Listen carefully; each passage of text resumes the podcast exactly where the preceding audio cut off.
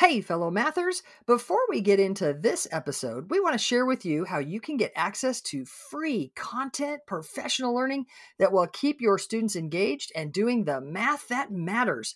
Get ready to go to this link, mathisfigureoutable.com/challenge. That's right. Registration is open for the free Math is Figureoutable Challenge that's starting May 15th and runs to the 17th at 7 p.m. Central. We're going to have 3 nights jam-packed with learning and routines that you can take straight to your classroom. In these challenges, we have a great time. We do some math, talk about classroom experiences, give away super cool bonuses and prizes. You won't just walk away with routines that are naturally engaging and encourage your students to think mathematically. You'll also have a chance to win over $6,000 worth in prizes, including a few virtual PD sessions for your school. I'll be joined by my wonderful co-host Kim and special guest Jenna Laib. You can register at mathisfigureoutable.com/challenge for a fantastic learning experience. That's mathisfigureoutable.com/challenge. Now on to the show. Hey, fellow mathematicians, you're listening to the podcast where math is figureoutable. I'm Pam Harris. And I'm Kim Montague. And you found a place where mathematizing is not about memorizing and mimicking, waiting to be told or shown what to do, but mathematizing is about making sense of problems, noticing patterns, and reasoning using mathematical relationships. Y'all, we can mentor mathematicians as we co-create meaning together. Not only are algorithms not particularly helpful in teaching mathematics, but rotely repeating steps actually keep students from being the mathematicians they can be. Y'all, this is our 104th episode. Woo! Yeah. 2 years of the Math is Figureoutable podcast. We are so excited. What a fantastic journey. Ow! Pam, I cannot believe that you have roped me into this for 2 years already. It's gone by so fast.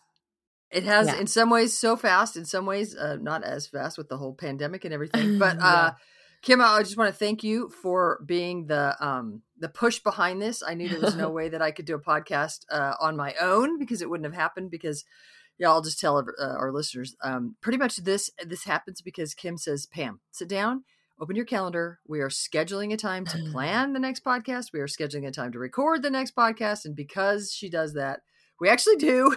And then the podcast is here. So thank you, Kim, for joining me in this wonderful journey. Absolutely. I think we're having fun. All right, let's tell everybody about today's episode. Okay. So in this episode, we thought that we would actually reflect on things that we've talked about and also our professional growth over the years. So here's a chance for us to kind of look back and see where we're headed too. And be a little vulnerable about some things that we've learned. To be clear, teaching is a profession where you're never done, and teaching teachers is teaching, and that we recognize that there are things that we learn, there are things we improve, that we tweak, and we thought we'd be a little clear about that today. We'll just sort of talk about some things that we've done early on that we don't do anymore and that we do better now. So one of those things has everything to do with some of the language that we use now and the way that we talk about math. You'll notice that in the intro, we talk about mathematizing. Sometimes we'll talk about real math. So one of the things that we learned really early on when I very first started on my journey into numeracy, I was teaching high school math. My kids were growing up, and I started working with my kids' teachers and just really doing things in my own personal kids' classrooms. And then the school got wind of it. And I started doing some professional learning with the school. And then the district got wind. And I started doing professional development with the district. And we had about, 11 elementaries at the time. And so I was doing a lot of professional learning with a lot of teachers. And I started hearing teachers say things like Pam math. Or, I'm doing Pam math. Or I'm not doing that Pam math. Or we were at that point in time, the best resource that we had found that was really sort of guiding a lot of what we were doing was Investigations and Data Number in Space, which is a fantastic resource. And especially at the time, I think it was the best thing that was out there. And we started hearing teachers say, "Oh, investigations math. Yeah, we do investigations math here." And for a while, it bothered me, and I wasn't quite sure why. I was trying to figure out what was sort of tweaking me about that. And I began to realize, I this sounds kind of, I don't know, too much hubris or something, but that I wasn't going to be there forever and that I wanted this movement to continue, that I wanted the idea of teaching real math and actually teaching the mathematizing, that we could mentor students to be mathematicians, that I wanted that idea to continue on past me, that if I wasn't going to be there doing professional learning, I wanted to have an informed citizenry enough that the teachers really understood what was going on enough that when, for whatever reason, I wasn't there anymore, that it would continue. That, you know, I had 4 kids, they were in the district, they were still growing up. I wanted, and not just for them, but, you know, for my community and for frankly, for the world at large. I don't want it to be, it can't be about a person. It has to be about real math and mathematizing, and that we can mentor teachers and students to be mathematicians. Yeah. And I learned that a little late in the game at the district, but I started to tell teachers and be much more clear about how this is not Pam math. It's math is figureoutable. It's not about Pam Harris math. Yeah. The name of the website, the URL, all the things is Math is Figureoutable. It's about math and real math and mentoring mathematicians. It's not about me. It's not about you.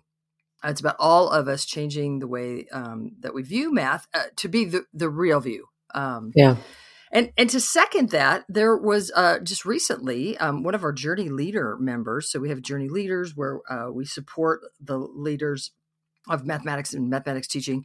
And one of our Journey Leaders came to me and said kind of an interesting similar message where she had gone back to her region. So she was a leader over a region and had gone back to the people that she worked with in the region, other leaders, and was really excited about what she was learning and called it Pam Math or talked about Pam Harris and had somebody say to her, look, we don't care about that Pam Harris person.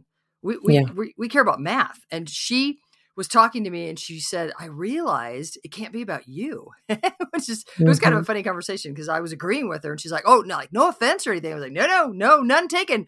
Correct. Like it can't be about a person or people. It has to be about real math, with the nature of mathematics and what it means to know and do and own mathematics. And so that's something that I learned early on. Hopefully we've been clear enough about it in the podcast. If we haven't been, we'll continue to be as clear as we possibly can. That's so good. It's good that you recognize that's kind of what people were thinking in their heads. And, you know, you could kind of divorce yourself from like, wait, whoa, that's not what the message that I'm trying to share. One more word I want to throw in there is development. The idea that we are developing students and we're developing, our brains are developing and we're helping develop. It's not about unzipping heads and pouring in math. Yeah. But another big idea that I want to just make sure is part of this movement, the Math is Figureoutable movement, is that it's about development. Yeah, that's good. Well, actually, I'm glad that you said that because can I tell you about something that I can reflect on now and have learned so much over the years about? So I think we've shared that I was a 3rd, 4th, 5th grade teacher and then spent some time outside of the classroom doing some coaching on an individual campus. And I, like, you know, when you look back and you're like, wow, that was really not a great move and not, you can see it like later. You can own it. Hindsight. You can own it. Can totally own it. So, one of the things that I can reflect on now is that the time that I spent coaching early on was just not great. I was so excited when I was in, you know, when we met and when we were introduced, I was introduced to kind of experience teaching real math. You know, I like, you've mentioned before that like I kind of messed with numbers a lot, but I certainly in my early years didn't know how to teach this way. I didn't know how to teach real math. It was kind of like, you know, I was attempting to teach where I had always been, how I had been taught. And when I had the opportunity to talk with other teachers about it, I was really excited and I wanted to share everything. And like, I wanted to, you know, they knew that I was kind of, you know, mathy or whatever. And I did an awful lot of information dump on people. And I was very clear in my mind at the time that if I just explained a lot And if I just like help you write lesson plans and told you all the things to say and do, that you were going to equally own what I owned. And I look at that now and I think, wow, that was really probably arrogant and also just so misinformed about what coaching really is. You know, I attempted to do model lessons and with no conversation, and I just would swoop in and like, here, make this magic happen. And it was just so misinformed about. You taught really good model lessons, and the teachers in the back may have been like grading or yeah, even just, walk out of the room or kind of watch it happen and be like, huh, all right, that's what you do. I'll go back to what I do. Yeah. It's so interesting. Go, keep going. No, I was just going to say what I didn't do was ask questions, right? I didn't ask the areas that they wanted to grow in. It was just so misinformed. Well, so you've told me so many times, know your content, know your kids. Yeah. So in a huge way, you knew your content, but because you weren't asking questions and asking them about how they wanted to grow and learn, you kind of didn't know your kids. Like you didn't know the people that you were teaching. Yeah. You just knew the thing and you're like, I'm just going to come and dump this on you. And so while you were really clear about teaching real math, that you're not going to unzip their heads and dump stuff in, pour stuff in. Oh, but I sure did that. But boy, teaching teachers, I think both of us have had experiences where we had to like think really hard about the fact, oh, it's teaching. Yeah. And if what we believe about teaching is that it's about experience and helping create mental connections based on what you already know, and then giving you more experience and putting you in positions where we're intentionally causing disequilibrium and we're giving you a chance to like make sense of things and grapple with ideas, and so your brain literally gets more and more sophisticated as in its reasoning because you have more and more connections. That's what learning is. Then it has to be that way with adults as well, right? As we teach teaching, we teach teaching the same way that we believe about teaching. Absolutely, yeah, we both share that one. Yeah, yep. A lot of telling in our early years, hopefully. And honestly, that's one of the reasons why you and I both balked about doing a podcast, because it's so like, how do you not just tell in a podcast? So y'all give us some feedback at some point, times where you're like, Pam, I think you guys were just telling right there. And then we'll try to undo it, and we'll try to give you some better experiences.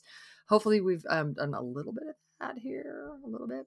So what do you do now, Kim? I know we've worked with some schools lately where we've done some coaching. What are some ways that you coach now that's different than you did?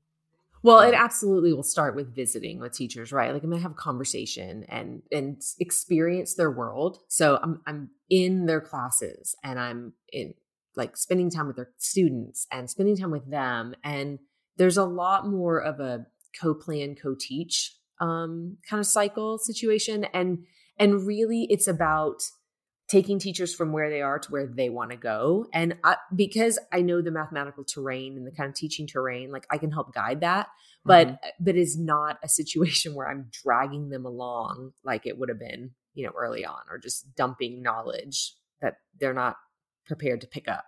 Yeah, nice. And speaking of asking people questions and sort of understanding where they are, one of the things that we've just been talking about a lot is the idea of creating shared vocabulary where we're actually clear what each other means.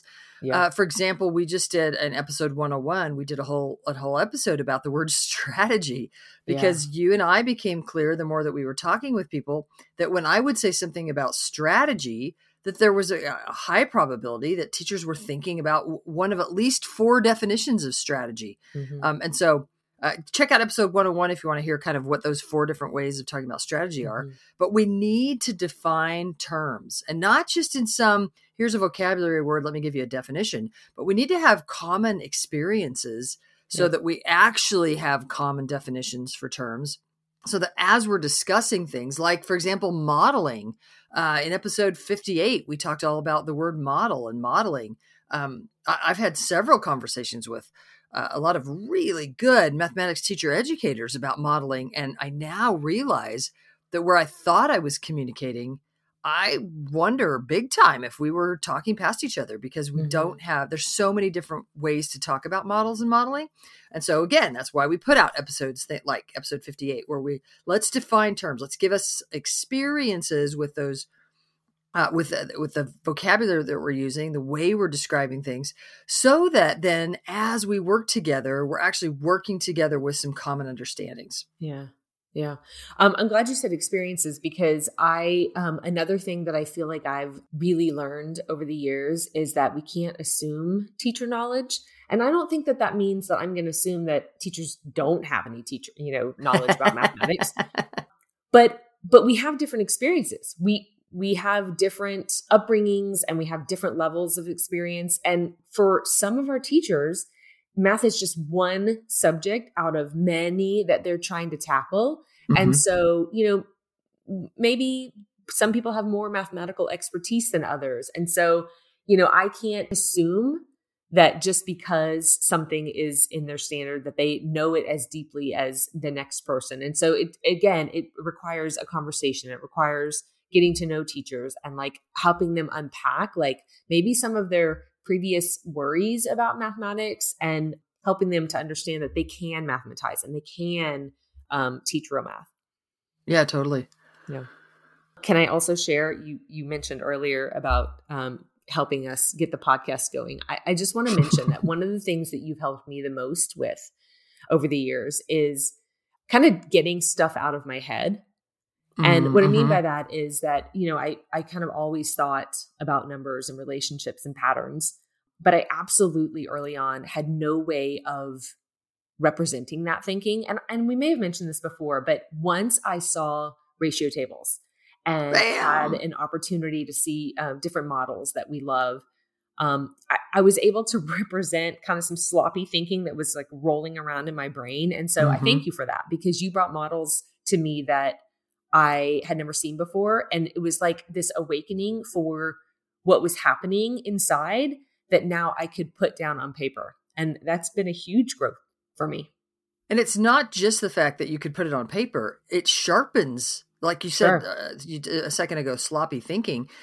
As you are able to represent it, and then we can have conversations about it and then do more with it, that just sharpens all that thinking, makes all the connections stronger and deeper, and more connections and more relationships. And that's been a lot of fun. I think you and I work well together, because one of the things we do is, how are you thinking about that? And then I'll try to represent it, and you'll try to represent it, and then I'll try to represent my thinking. And we're both really willing to kind of go with each other. And here's how we don't handle it.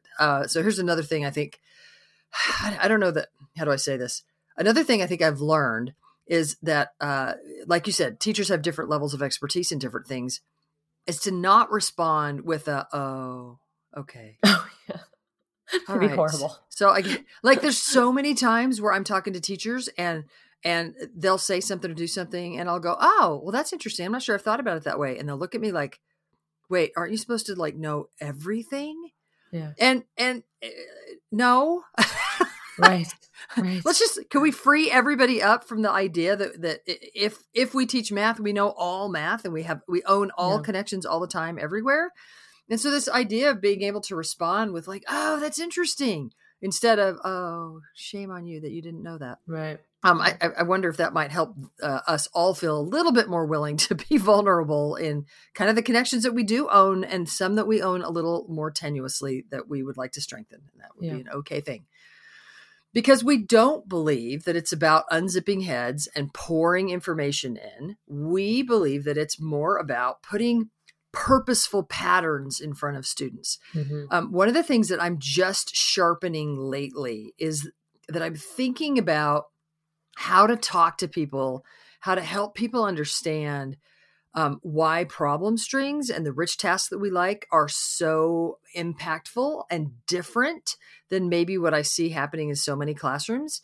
And I think that I'm beginning to develop a way of talking about this idea of putting patterns in a purposeful way in front of students. And then following that with a very purposeful set of patterns. And we talked about Rich Tasson a few episodes ago, where we talked about being replete with patterns. So taking situations that have just a ton of patterns, but putting them in front of students in very purposeful ways. So in bite-offable chunks, and then asking questions that invite students to grapple with those patterns and then use those relationships to solve a further problem. And then as they solve that further problem, it sharpens the connections in that pattern. And then they can use that relationship. And then we start to generalize the relationship. And I wonder if, I don't know how people hear what I just said, but I wonder if that helps describe just a little bit of how this Math is Figureoutable movement is trying to engage teachers in a way of teaching that is different than unzipping heads, pouring information in, and asking kids to mimic what we just poured in. So that's I'm on the edge of that. That's my cutting edge right now, is where I'm trying to figure out ways of helping in a quick way. What I've usually done, Kim, is what we've tried to do on this podcast is give teachers experience. And so I'll do a workshop or a presentation where it's like, all right, you don't care who I am or what I do, as long as I do it well, here we go. And then we'll dive right in and we'll do some math. And by the end of that experience, teachers are like, huh, well, that's different. Yeah. Huh.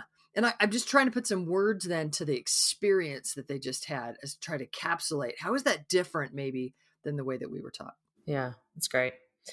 So in this anniversary edition, I'm going to ask you just like, what are some things that you're excited about? What's currently going on for you that you are excited about? We're going to talk about our past, but what's in the future?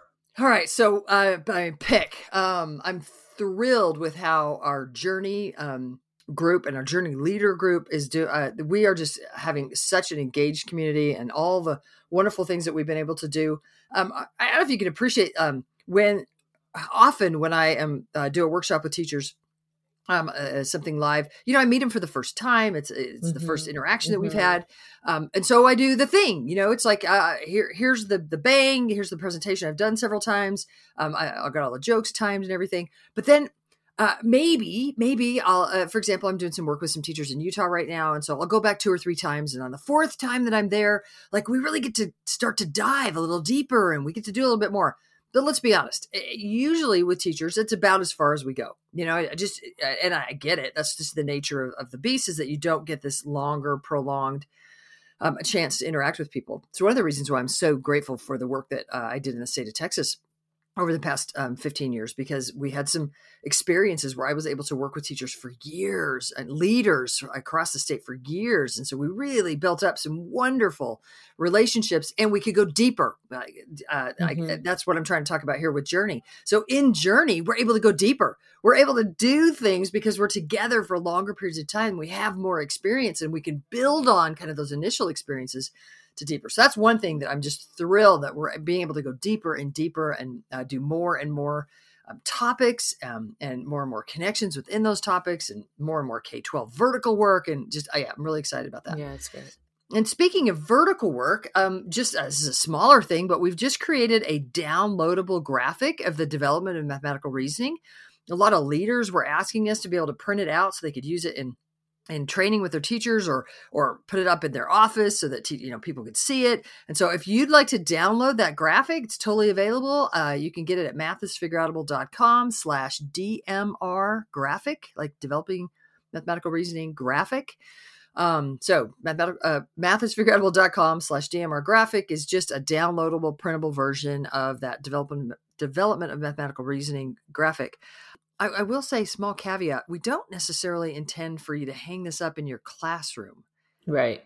I might entertain if you have a really good, it's not really intended for students. It's really intended for teachers. So yeah, just small caveat there. And then maybe I'll just mention one other thing that I'm thrilled about. We have online asynchronous workshops that we've been putting out. So far, we've got building addition for young learners for K2, and building powerful multiplication for grades 3 and up, and building powerful division for grades 3 and up, and building powerful proportional reasoning for middle grades.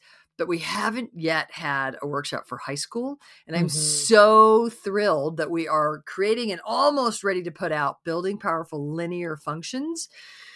And I think it may be my best work. I'm just so excited to, I think, I think the work at the high school level is tricky and interesting and detailed in a way that it is just different than other. Anyway, I'm very excited to be able to put that out. I'm knee deep in creating that right now. And it's kind of all I'm thinking about right now. I'm very, very excited about building powerful linear functions. So fantastic. Yep. So we've learned a little bit, and hopefully we can share, hopefully us sharing today with some things that we've learned over time gives everybody a little bit more permission, and not that you need it from us, but a little bit more of like, it's okay that we're all learning, we're all growing. When we know better, we can do better. And Kim, I'm so grateful that you have been on this journey with me, especially this last 2 years, the 2nd year anniversary of our podcast. Thanks. Unbelievable, right? Woo! Yeah. So y'all, if you want to learn more math and mathematics for teaching, then join the Math is Figureoutable movement. Thank you for tuning in, teaching more and more real math, and spreading the word that math is figureoutable.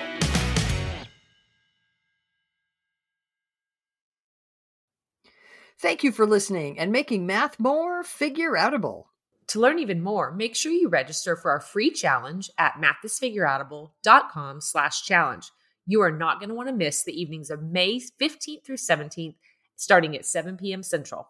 Math teaching, go register now. That's mathisfigureoutable.com/challenge.